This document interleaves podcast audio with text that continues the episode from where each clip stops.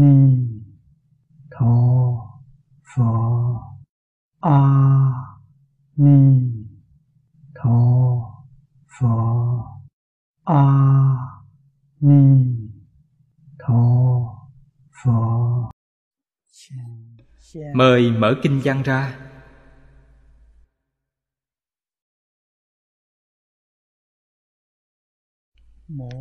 Bắt đầu xem từ phần Ma Hầu La Già Dương, bài kệ tụng thứ 3.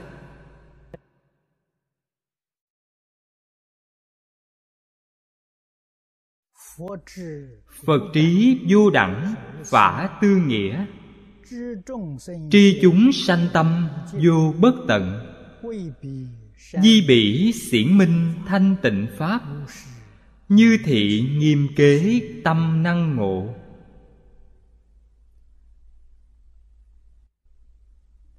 Bài kệ này là tán tụng của Thắng Tuệ Trang Nghiêm Kế Ma Hầu La Già Dương.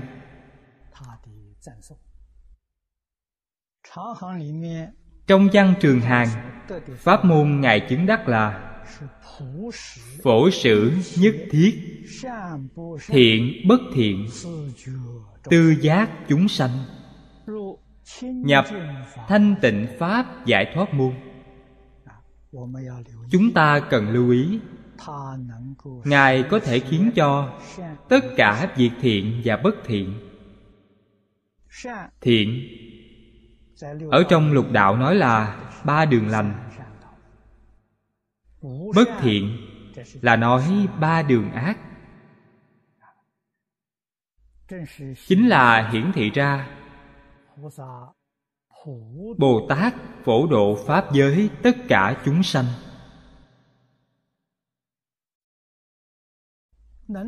Năng lực này từ đâu mà có? Trong phần tán tụng chúng ta nhìn thấy được.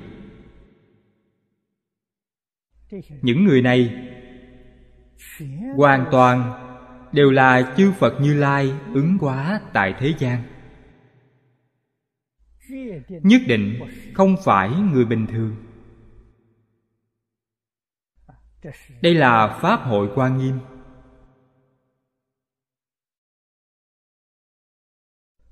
Quý vị đồng tu học Phật đều biết, những người đương cơ trong Pháp hội này cũng chính là người có đủ điều kiện để tham dự Pháp hội này. Cần phải phá nhất phẩm vô minh, chứng một phần Pháp thân trở lên. Pháp thân Bồ Tát, đại diện mỗi một quần tộc. Ngày nay chúng ta đọc, mỗi một vị đều đại diện cho một quần tộc, lãnh đạo của một quần tộc.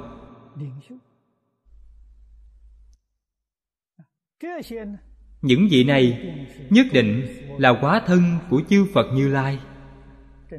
Chính là nói người lèo lái thuyền từ đến giúp đỡ họ, làm cho họ thăng tiến, giúp họ thành tựu. Trong phần tán tụng chúng ta sẽ rõ ràng nhìn ra được Phật trí vô đẳng phả tư nghị. Đây là trí tuệ trên quả địa Như Lai. Vô đẳng siêu diệt Bồ Tát, đẳng giác Bồ Tát đều không thể sánh với ngài, không có ai bằng với ngài. Quả vị Như Lai. Phả tư nghị là không thể nghĩ bàn. Câu thứ nhất tán tụng đức năng trí tuệ của Như Lai, rốt ráo viên mãn. Câu thứ hai là quán cơ,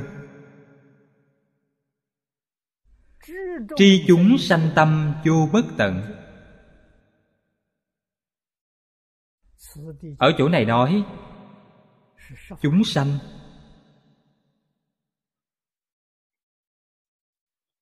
tức là vô biên cõi nước trong 10 pháp giới, chúng sanh trong 10 pháp giới.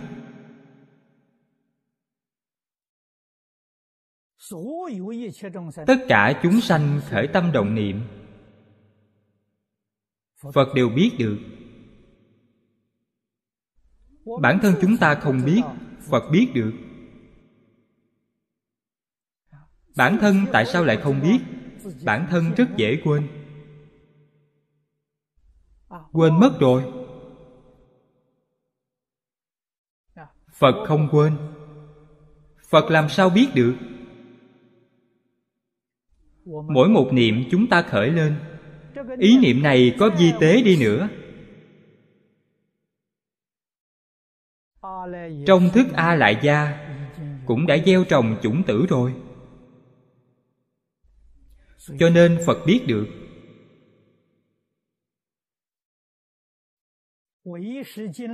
Trong kinh luận Duy Thức thường nói gieo trồng chủng tử chính là ấn tượng mà chúng ta ngày nay thường nói. Chúng ta khởi tâm động niệm thì trong tâm đã có ấn tượng. Ấn tượng thô thiển chúng ta dễ dàng nhận biết được. Ấn tượng vi tế chúng ta không tự nhận biết được. Thế nhưng tâm Phật thanh tịnh, không nhiễm bụi trần, do đó tốc độ nhạy bén không gì sánh bằng. Tất cả chúng sanh trong 10 phương thế giới, chúng ta nói động vật vi tế, muỗi, kiến, côn trùng, những loại này vẫn còn lớn. Loại cực kỳ vi tế, ngày nay chúng ta dùng kính hiển vi nhìn thấy được vi khuẩn. Nó có sinh mạng, nó có hoạt động. Loại sinh mạng vi tế này, hoạt động của nó Phật cũng biết được. Phật không có gì là không biết. Nói Phật biết được,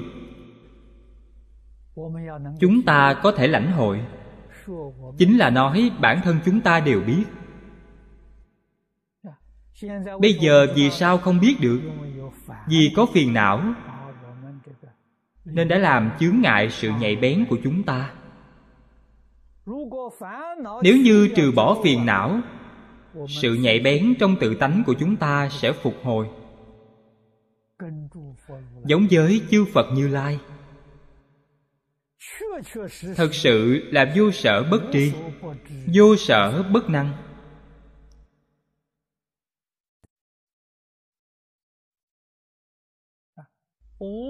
Vô sở bất tri là học vấn, là trí tuệ thật sự. Vô sở bất năng là chỉ đức năng, khả năng. Không có việc gì quý vị làm không được.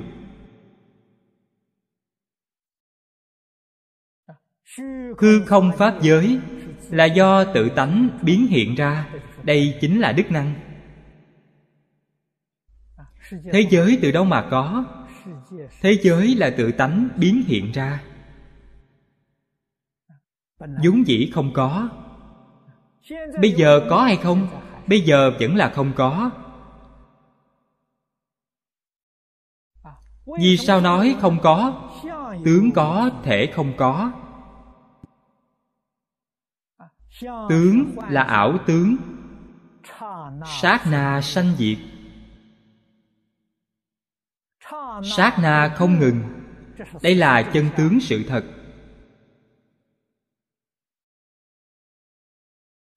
Trong kinh Kim Cang nói phàm sở hữu tướng giai thị hư vọng. Lời này là thật, không phải giả. Phàm phu mê chấp trong ảo tướng này, không biết được tướng này là quyển hóa, không biết được tướng này là sát na sanh diệt.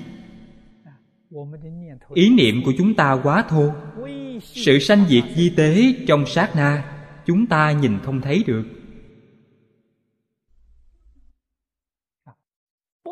Chẳng những không cảm nhận được cái vi tế, ngay cả cái thô cũng không cảm nhận được. Cái rất thô đó là chỉ cho cái gì? Ngày lại qua ngày. Ngày hôm qua đã đi qua rồi, hôm qua đã diệt rồi, hôm nay lại sanh lên. Đến buổi tối của ngày hôm nay đã diệt rồi, ngày mai lại sanh. Sự sanh diệt này mấy ai có thể nhìn thấy được. Tướng rất thô thiển này bày ra trước mắt. Những người cảm nhận được thì không nhiều, chỉ có số ít thật sự có học vấn.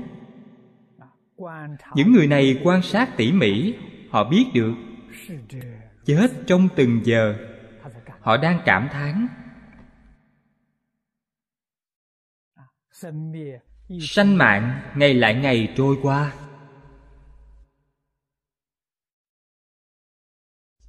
Cực kỳ chi tế.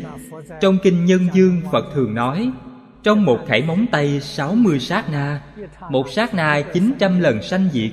Vậy chúng ta hoàn toàn không thể lãnh hội được.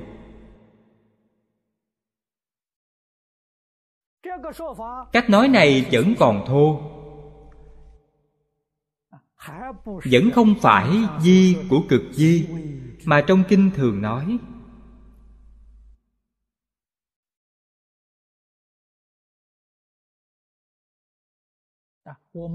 Trong phần trước của kinh này, chúng ta đã từng đưa ra ví dụ.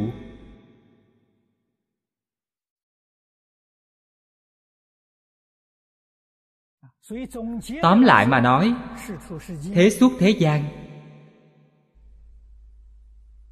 không gì là không nằm trong định luật nhân quả. Trong định luật nhân quả, chúng ta nhìn thấy hình như là có sự tồn tại của vật, giống như đang hiện ra trước mắt, giống như là thực có. Đây chẳng qua là tướng tương tục của nhân quả.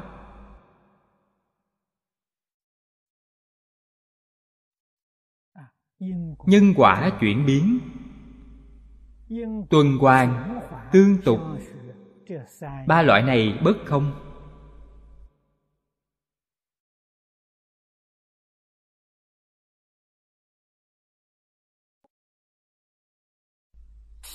Thể hội được nhân quả bất không, quý vị mới thấy được thật tướng các pháp. Trong kinh Phật gọi kiến đạo dị.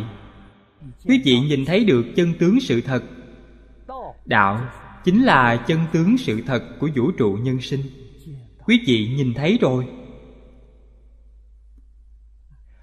Sau khi kiến đạo, đáng quý là phải tu.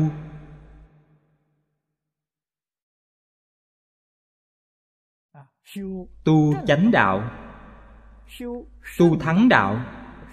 Thắng là thù thắng.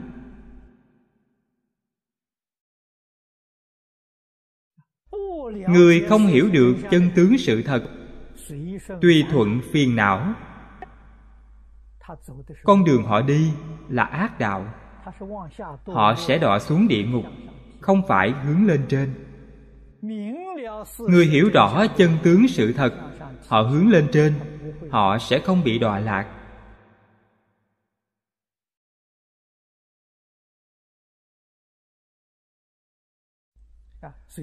Trong kinh Thập Thiện Nghiệp Đạo, Thế Tôn khuyên dạy Long Dương và đại chúng. Sau khi hiểu rõ những đạo lý này thì nên tu thiện. Chữ nên này thật sự là pháp vốn như vậy. Con người họ đương nhiên là hành thiện, vậy làm sao họ có thể tạo ác được chứ? Do đó có thể biết, vẫn còn tạo ác, thiện vẫn không khởi lên được, ác vẫn không đoạn sạch. Nguyên nhân gì? Do không hiểu rõ ràng. Nhìn thấy kinh Phật, được nghe giảng kinh, chẳng qua chỉ là nghe nói thôi mà. Bản thân thật sự không lãnh hội được cảnh giới này. Thật sự lãnh hội được, quý vị dùng phương pháp gì ép buộc họ làm ác, họ cũng sẽ không làm. thà xả thân mạng, họ cũng sẽ không khởi một niệm ác. Họ hiểu rõ rồi, còn cần gì người khuyên chứ? Đối với tất cả chúng sanh, Phật đã hiểu rõ rốt ráo.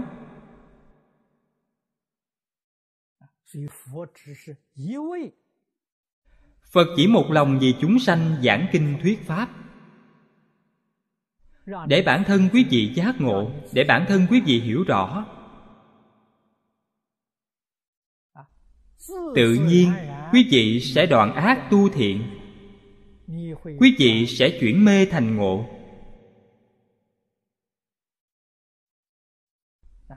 Cho nên Phật chỉ một lòng dạy học. Chúng sanh đến lúc nào mới quay đầu? Tập khí nghiệp chướng của mỗi người có dày mỏng khác nhau.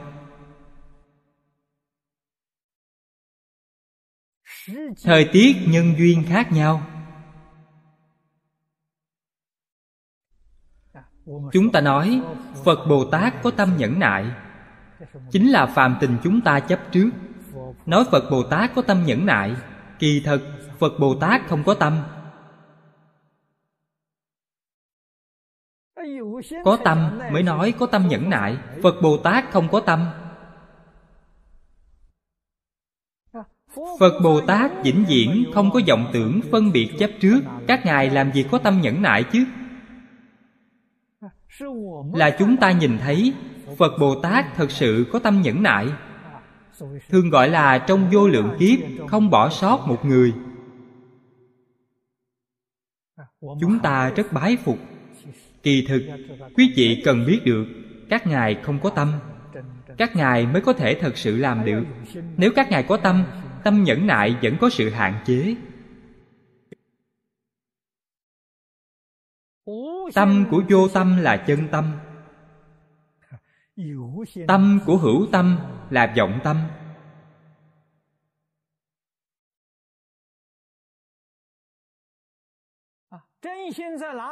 Vậy chân tâm ở đâu? Vọng niệm đoạn hết rồi chính là chân tâm. Vọng niệm có thể đoạn, chân tâm không đoạn được. Phàm phu chúng ta dụng tâm, trong chân tâm mang theo vọng niệm, cho nên gọi là vọng niệm.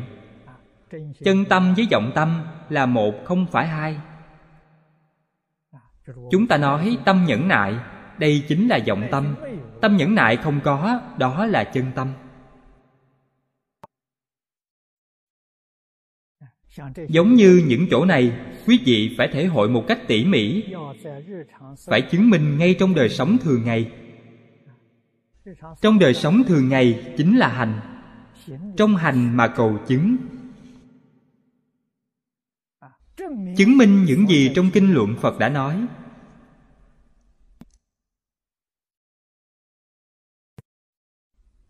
Đã nói về lý, đã nói về sự, đã nói về cảnh giới. Chứng minh thật sự từng cái một. Đây gọi là chứng quả.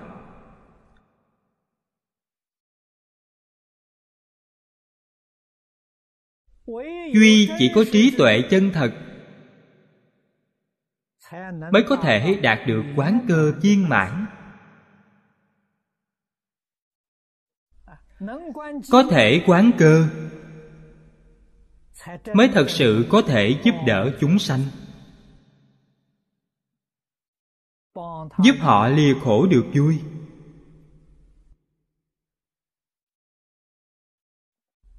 Do đó có thể biết, chúng ta muốn phát tâm học Phật, còn muốn phát tâm giúp đỡ người khác, không khai trí tuệ sao được chứ?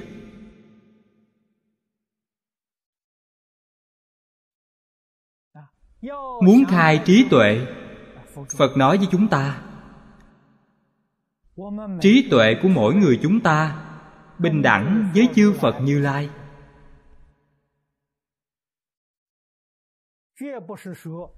Tuyệt đối không nói trí tuệ năng lực của Phật mạnh hơn chúng ta một phần, chúng ta kém hơn Phật Bồ Tát một bậc, không có đạo lý này. Trí tuệ, đức năng, tướng hảo hoàn toàn là bình đẳng.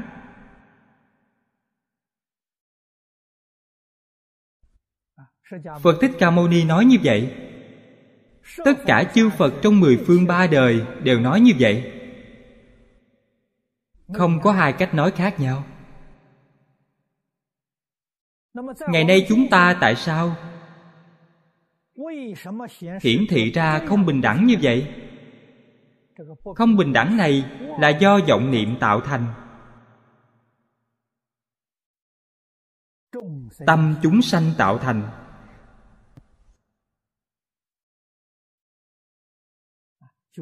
Chính là vọng tưởng phân biệt chấp trước. Ba loại này đều là vô lượng vô biên, không thể đếm hết.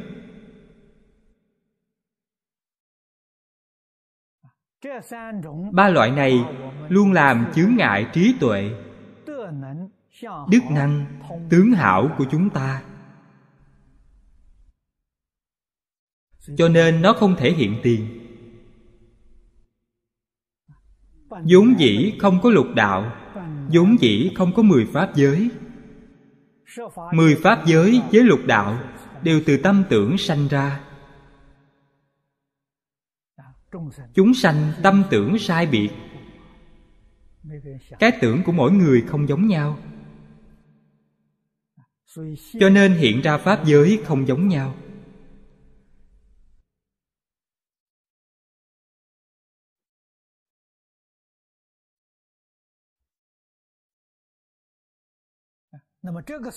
Chân tướng sự thật này chỉ có Phật mới có thể nói ra cho chúng ta.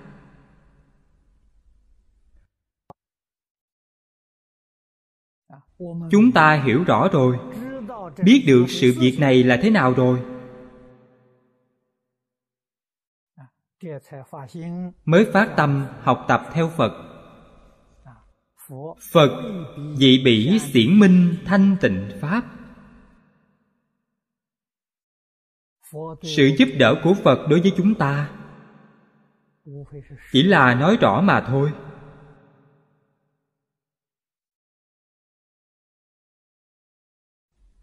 Nói rõ điều gì? Nói rõ pháp thanh tịnh. Quý vị phải biết, thanh tịnh, bình đẳng với chân thân là một không phải hai. Thanh tịnh nhất định bình đẳng, nhất định là chân thật. Pháp thanh tịnh chính là nhất chân pháp giới. Nhất chân pháp giới là trạng thái của tất cả chúng sanh.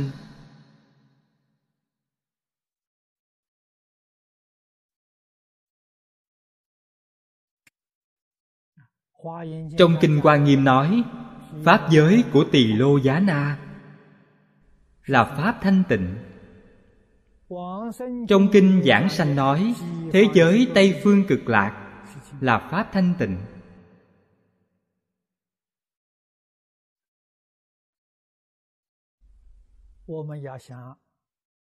Chúng ta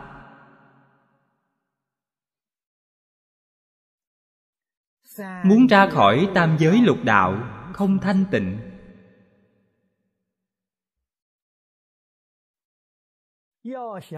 muốn có được sự thanh tịnh giống như chư Phật Bồ Tát,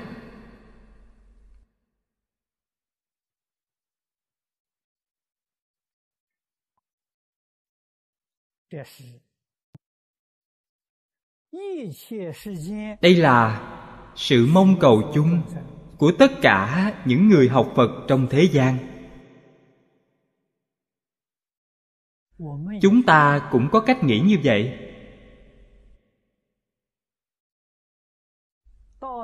Đi đến chỗ nào cầu? Không phải cầu ở Phật, không phải cầu ở Bồ Tát. Cầu ở bên ngoài thì quý vị sai rồi. Cầu ở bên ngoài là ngoại đạo, ngoài tâm cầu pháp. Nhà Phật nói ngoại đạo không phải chỉ cho các tôn giáo khác, mà chỉ ngoài tâm cầu pháp. Đây gọi ngoại đạo. Tôn giáo khác nếu như cầu ở trong tự tánh, đó chính là Phật Pháp. Người học Phật cầu ở bên ngoài, đó là ngoại đạo, đó không phải Phật Pháp. Chúng ta phải có trí tuệ để phân biệt. Phật Pháp gọi là nội học. Cầu ở bên trong, cầu điều gì? Cầu tâm thanh tịnh. Tâm tịnh tức Phật độ tịnh, đặc biệt là Tịnh Độ Tông.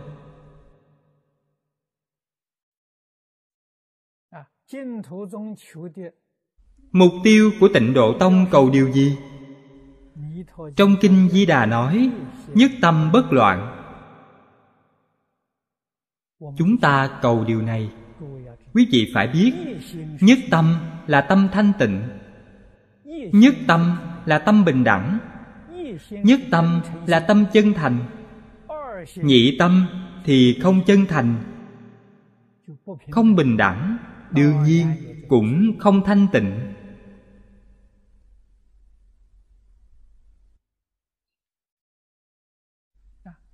Nhất tâm là gì?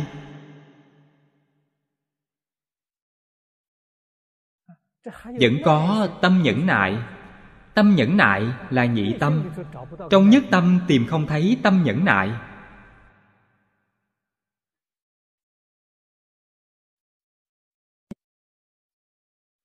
Chúng ta cần phải lãnh hội ở chỗ này.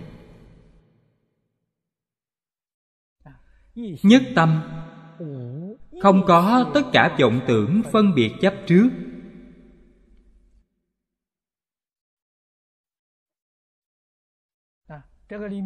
Trong đây có một câu: Nam Mô A Di Đà Phật.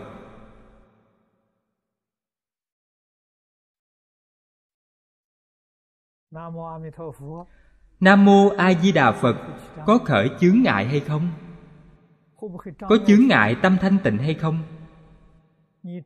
Quý vị chấp trước có A Di Đà Phật này thì hỏng rồi. Quý vị phân biệt có A Di Đà Phật này, quý vị cũng hỏng rồi. A Di Đà Phật từ sáng đến tối đều niệm ở trên miệng, không có vọng tưởng, không có phân biệt, không có chấp trước. Đây là chư Phật niệm Phật.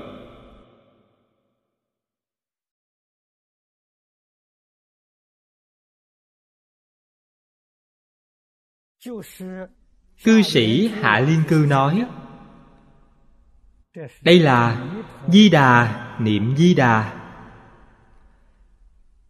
Ý nghĩa này rất thâm sâu.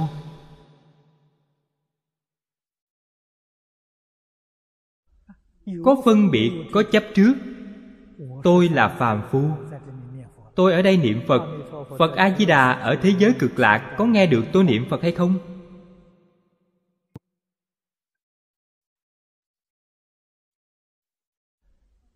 Quý vị có vọng tưởng phân biệt chấp trước này cũng không có gì sai. Nếu như trong tâm chuyên niệm A Di Đà Phật, chấp trước A Di Đà Phật, phân biệt A Di Đà Phật cũng có thể giảng sanh. Pháp môn thù thắng là thù thắng ở chỗ này. Phẩm vị không cao, sanh vào cõi phàm thánh đồng cư. Nếu như không có chấp trước, vẫn còn phân biệt, vậy quý vị sanh vào cõi phương tiện hữu dư. Đều không có phân biệt chấp trước, thật sự là Di Đà niệm Di Đà. Quý vị sanh vào cõi thật báo trang nghiêm. Quý vị hiểu được ý nghĩa này hay không? Không hiểu. Nếu như hiểu rồi, trong đời sống thường ngày tất cả đều tùy duyên, không gì là không Di Đà niệm Di Đà. Cảnh, duyên, cảnh có thể tùy duyên. Tâm địa thanh tịnh, không nhiễm bụi trần.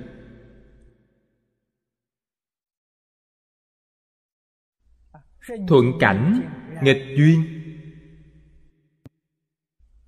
nhiễm duyên, tịnh duyên đều không nhiễm trước. Đây mới thật sự pháp thanh tịnh.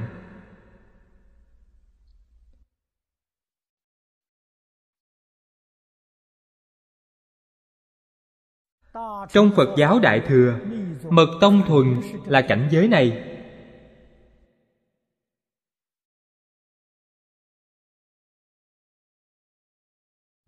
Cảnh giới này cao. Thế nhưng lục căn tiếp xúc cảnh giới lục trần bên ngoài, vẫn có khởi vọng niệm phân biệt chấp trước. Như vậy không được. Pháp môn này không phải pháp môn quý vị tu. Đến lúc nào không nhiễm cảnh giới mới có thể tu. Cũng chính là nói, lục căn chúng ta tiếp xúc cảnh giới lục trần bên ngoài, vẫn khởi tâm động niệm. Điều này không được. Điều này bản thân nhất định phải hiểu được hạn chế bản thân.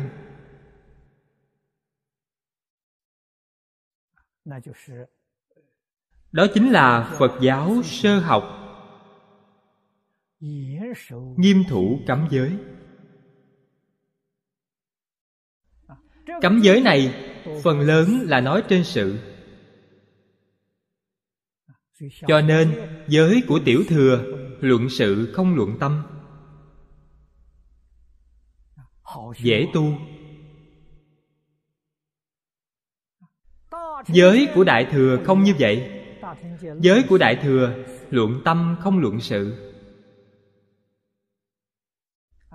Trên sự có thể tùy nhiễm tịnh duyên, có thể tùy thuận nghịch duyên. Tâm thanh tịnh, tâm thật sự không có vọng tưởng phân biệt chấp trước. Đại Thừa khó tu, Tiểu Thừa dễ tu hơn. Nhưng Tiểu Thừa có thể ra khỏi lục đạo, không ra khỏi thập pháp giới. Chỉ có Đại Thừa mới có thể ra khỏi thập pháp giới.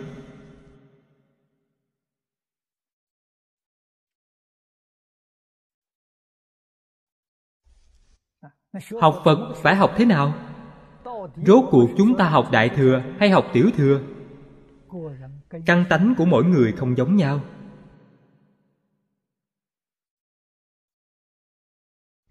Lấy căn tánh của chúng ta mà nói,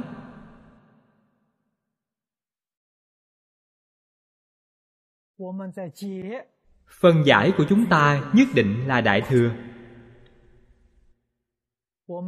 Hành của chúng ta nhất định phải dựa vào Tiểu Thừa, chúng ta mới được cứu.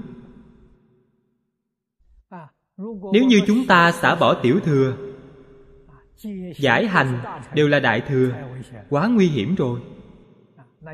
Vậy một bước lên trời, bước không lên được, ngã xuống thịt nát xương tan, mất mạng.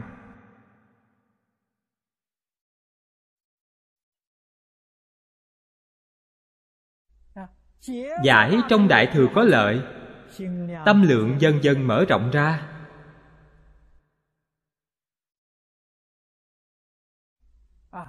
Ánh mắt nhìn được xa rộng. Bản thân nhất định phải hiểu được hành môn từ dưới, chân từng bước leo lên.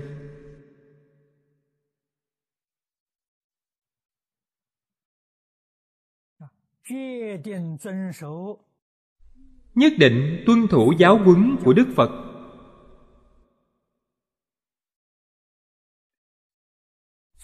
Từ thập thiện nghiệp đạo bắt đầu tu. Vậy là đúng rồi, một chút cũng không sai. Niệm Phật, đây là Đại Thừa viên giáo, viên đốn đại pháp. Nếu như xả bỏ thập thiện, vẫn tạo thập ác nghiệp, niệm Phật không thể giảng sanh. Đây không phải là ví dụ rất rõ ràng sao?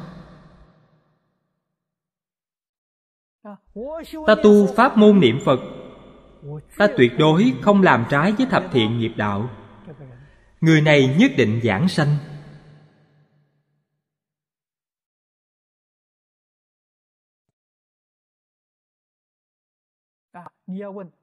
Quý vị muốn hỏi vì sao nhất định phải tu ngũ giới thập thiện?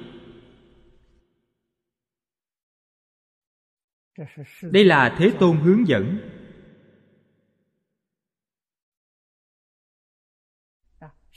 Căn cơ của người tu hành, nền tảng của người tu hành là tịnh nghiệp tam phước. Phật nói rất rõ ràng, ba điều này là tam thế chư Phật tịnh nghiệp chánh nhân, chính là chánh nhân của pháp thanh tịnh. Trong điều thứ nhất hướng dẫn chúng ta từ tâm bất sát tu thập thiện nghiệp. Mỗi điều trong thập thiện nghiệp này đều là tâm từ.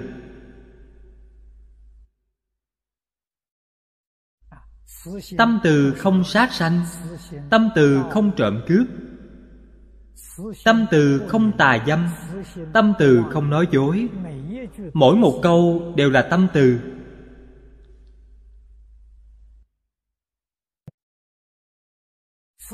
Tâm từ là gì? Lại phân tích lần nữa, tâm từ chính là chân thành, thanh tịnh, bình đẳng, chánh giác.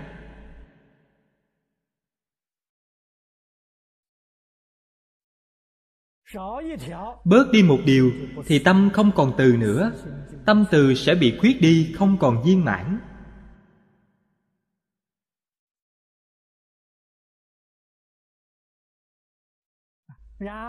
Sau đó chúng ta mới hốt nhiên đại ngộ. Nhà Phật thường nói từ bi vi bổn, phương tiện vi môn. Thế mới biết được từ bi vi bổn có ý nghĩa gì.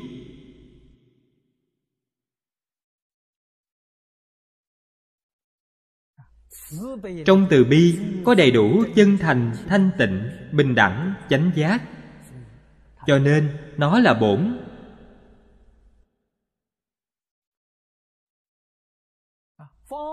Phương tiện là 8 vạn 4.000 pháp môn, vô lượng pháp môn, bao gồm toàn bộ hành vi trong phạm vi đời sống của chúng ta, đều là phương tiện.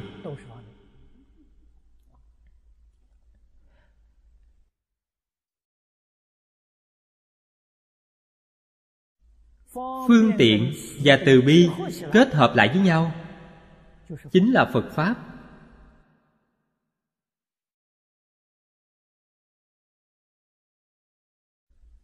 Quý vị cẩn thận suy ngẫm ý nghĩa này.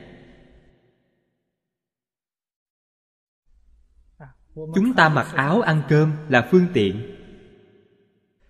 Xử sự đối nhân tiếp vật đều là phương tiện. Kết hợp với từ bi, đây gọi Bồ Tát hạnh. Cuộc sống của Bồ Tát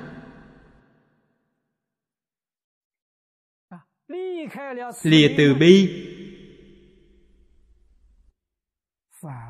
phàm phu hạnh.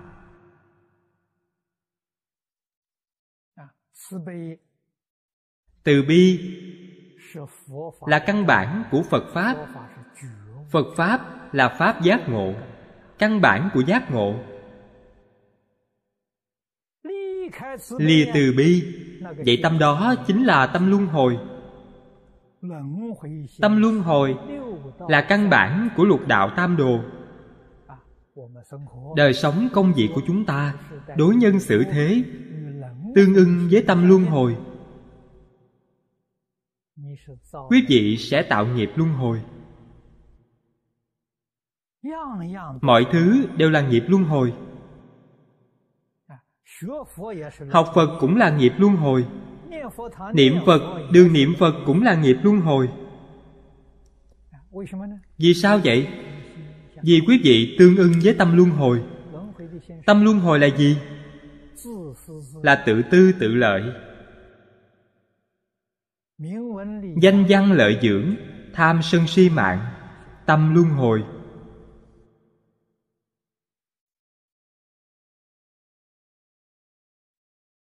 Những chân tướng sự thật này chúng ta hiểu rõ ràng, hiểu minh bạch rồi, chuyển đổi nó, chuyển tâm luân hồi thành tâm đại từ bi. Tâm đại từ bi cũng gọi là tâm đại bồ đề, cùng một ý nghĩa.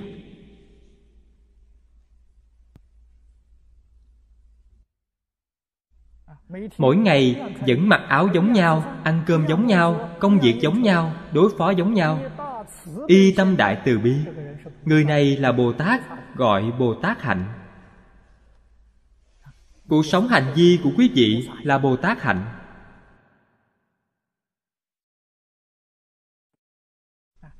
Quý vị chuyển không được là luân hồi hạnh. Chỉ trong một niệm, chúng ta vì sao không thể chuyển? Vì sao chuyển không được? Đối với những chân tướng sự thật này hoàn toàn không rõ ràng, không hiểu được, không minh bạch. Thật sự hiểu rõ ràng, minh bạch rồi, quý vị sẽ chuyển được. Vẫn là cuộc sống như vậy, đời sống như vậy, công việc như vậy, đối phó như vậy, nhưng dụng tâm không giống nhau.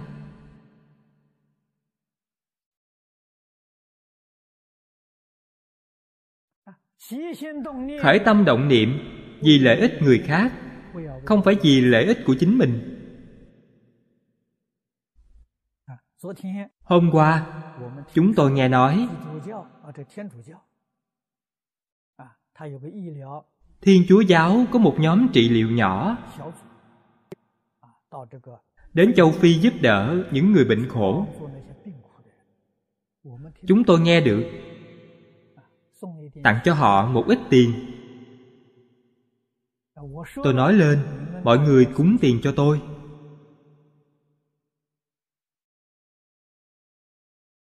Hôm qua tôi chuyển đến cho họ rồi, tặng không được nhiều. Tôi tặng họ 50.000 đô Singapore,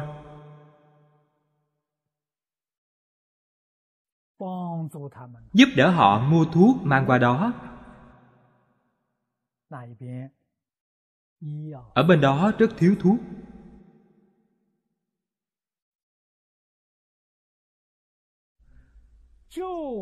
Cứu hộ tất cả chúng sanh. Quý vị đồng tu cần phải hiểu được, thật sự cứu hộ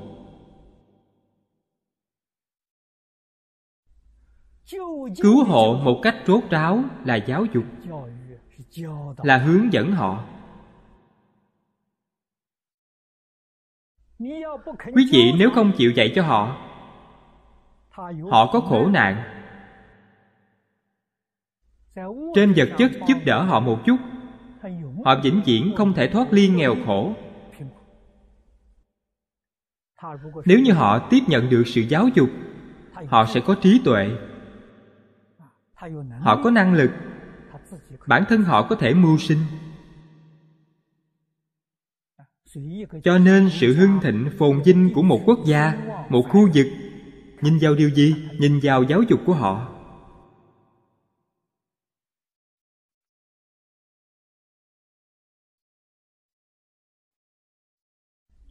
Chúng ta hiểu rõ đạo lý này, cho nên Phật Thích Ca Mâu Ni một đời giáo hóa chúng sanh.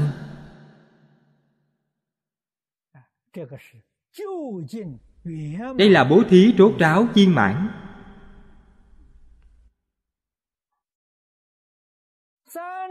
Ba loại bố thí đều đầy đủ. Trong bố thí có tài bố thí. Phật Thích Ca Mâu Ni mặc dù không giữ tiền, thân thể là nội tài.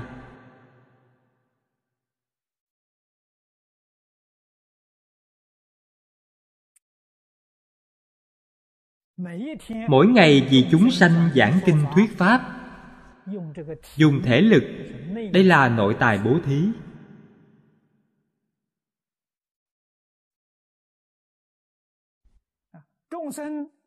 Chúng sanh có rất nhiều việc làm không như pháp, hành vi trái với tự tánh.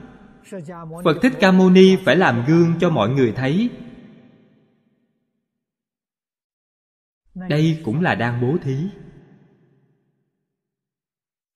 Ví như xã hội hiện nay, con cái không hiếu thuận cha mẹ,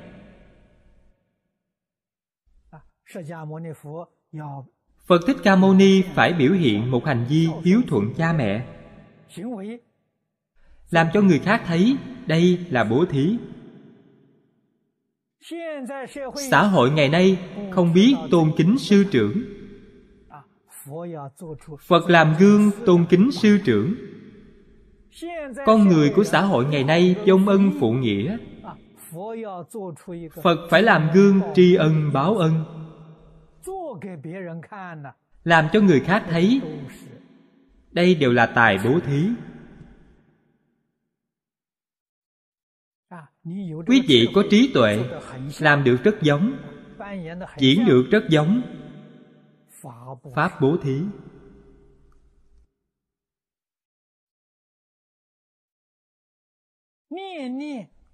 Mỗi ý niệm, mỗi hành vi đều hy vọng chúng sanh giác ngộ, hy vọng chúng sanh quay đầu. Đó là vô quý bố thí.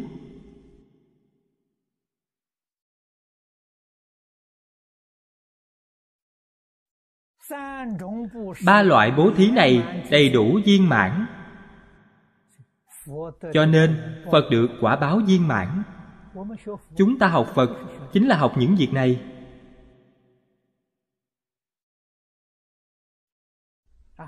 Nếu dùng lời nói của thế gian, học cách làm người của Phật, học cách dụng tâm của Phật, học Đức Phật xả mình vì người. Chúng ta làm việc này.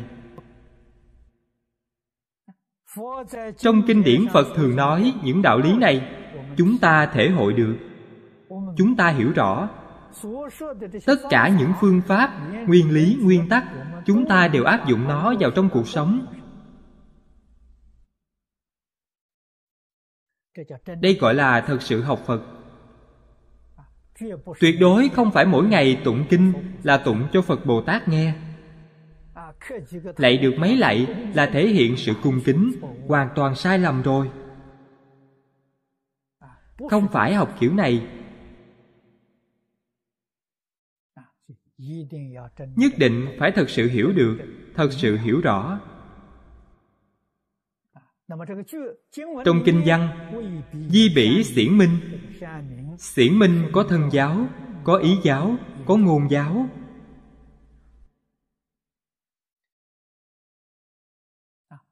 Mục đích là khiến tất cả chúng sanh này giác ngộ, như thị.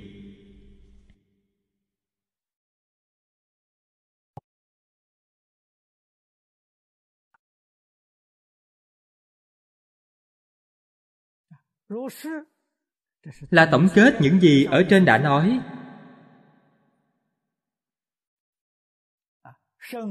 Thắng huệ trang nghiêm kế dương. Danh hiệu có ý nghĩa. Trí tuệ thù thắng. Chỉ có trí tuệ thù thắng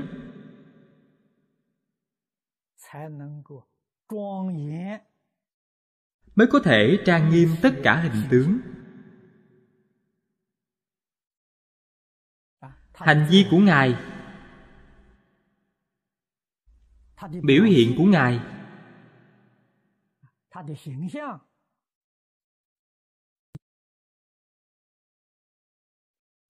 hình tướng của Ngài đẹp đẽ không thiếu sót.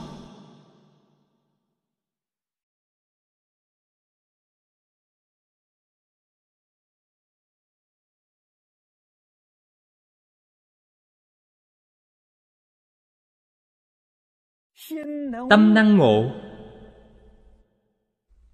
Ý này bao hàm hai nghĩa.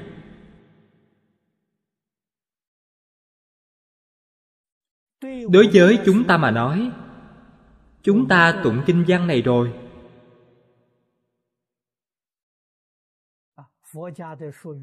dùng thuật ngữ nhà Phật nói, thọ trì bài kệ tụng này, tâm có thể ngộ. Tâm không ngộ, quý vị nhất định không thể thọ trì được pháp môn này.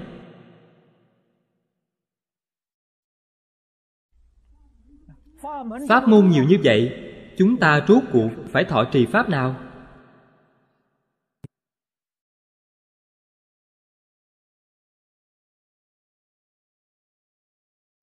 Cổ đức dạy người mới học, thầy giáo cũng vậy. Ban đầu mới học dạy cho chúng ta nhất môn thâm nhập, trường thời quân tu.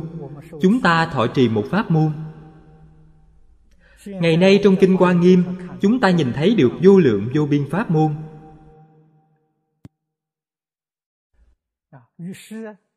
Đối với người sơ học, nghi hoặc sẽ khởi lên. Đối với việc học một pháp môn, chúng ta rốt cuộc có trở ngại hay không? Chúng ta phải làm thế nào để học pháp môn đó? Trong Kinh Hoa Nghiêm nói cho chúng ta biết, một tức là nhiều, nhiều tức là một. Một là gì?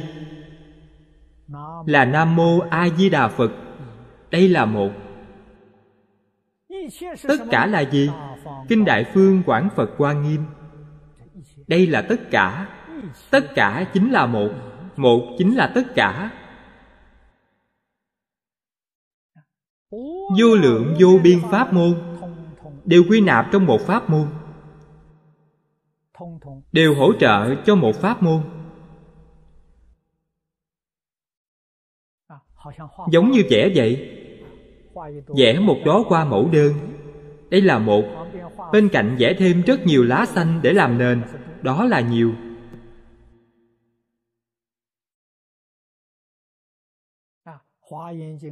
Vô lượng vô biên pháp môn trong Kinh Hoa Nghiêm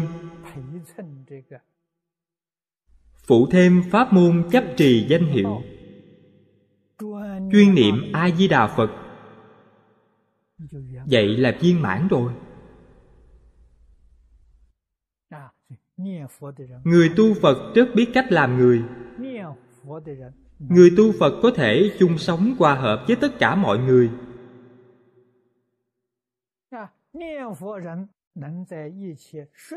Người tu Phật có thể trong tất cả thuận nghịch duyên, không để mất tâm thanh tịnh, không để mất tâm hoan hỷ. Đây gọi đại viên mãn. Chúng ta phải biết học tập. Cho nên mỗi ngày đọc tụng, mỗi ngày nghiên cứu thảo luận, mỗi ngày đều đang học tập, mỗi ngày đều đang sửa đổi sai lầm của bản thân chúng ta. Chúng ta có rất nhiều ý nghĩ sai, thấy sai, nói sai, làm sai. Nếu như không phải ngày ngày đọc tụng, ngày ngày nghiên cứu thảo luận, những khuyết điểm này bản thân chúng ta sẽ không phát hiện. Đến phát hiện còn không được, thì nói gì đến việc sửa đổi. Dù sao thì trước phải phát hiện, sau đó mới sửa đổi. Tương lai vãng sanh thế giới Tây Phương Cực Lạc, không ngừng nâng cao phẩm vị, công đức lợi ích ở tại chỗ này. Hôm nay thời gian hết rồi, chúng ta giảng đến đây. A Ni Tho Phật. A Ni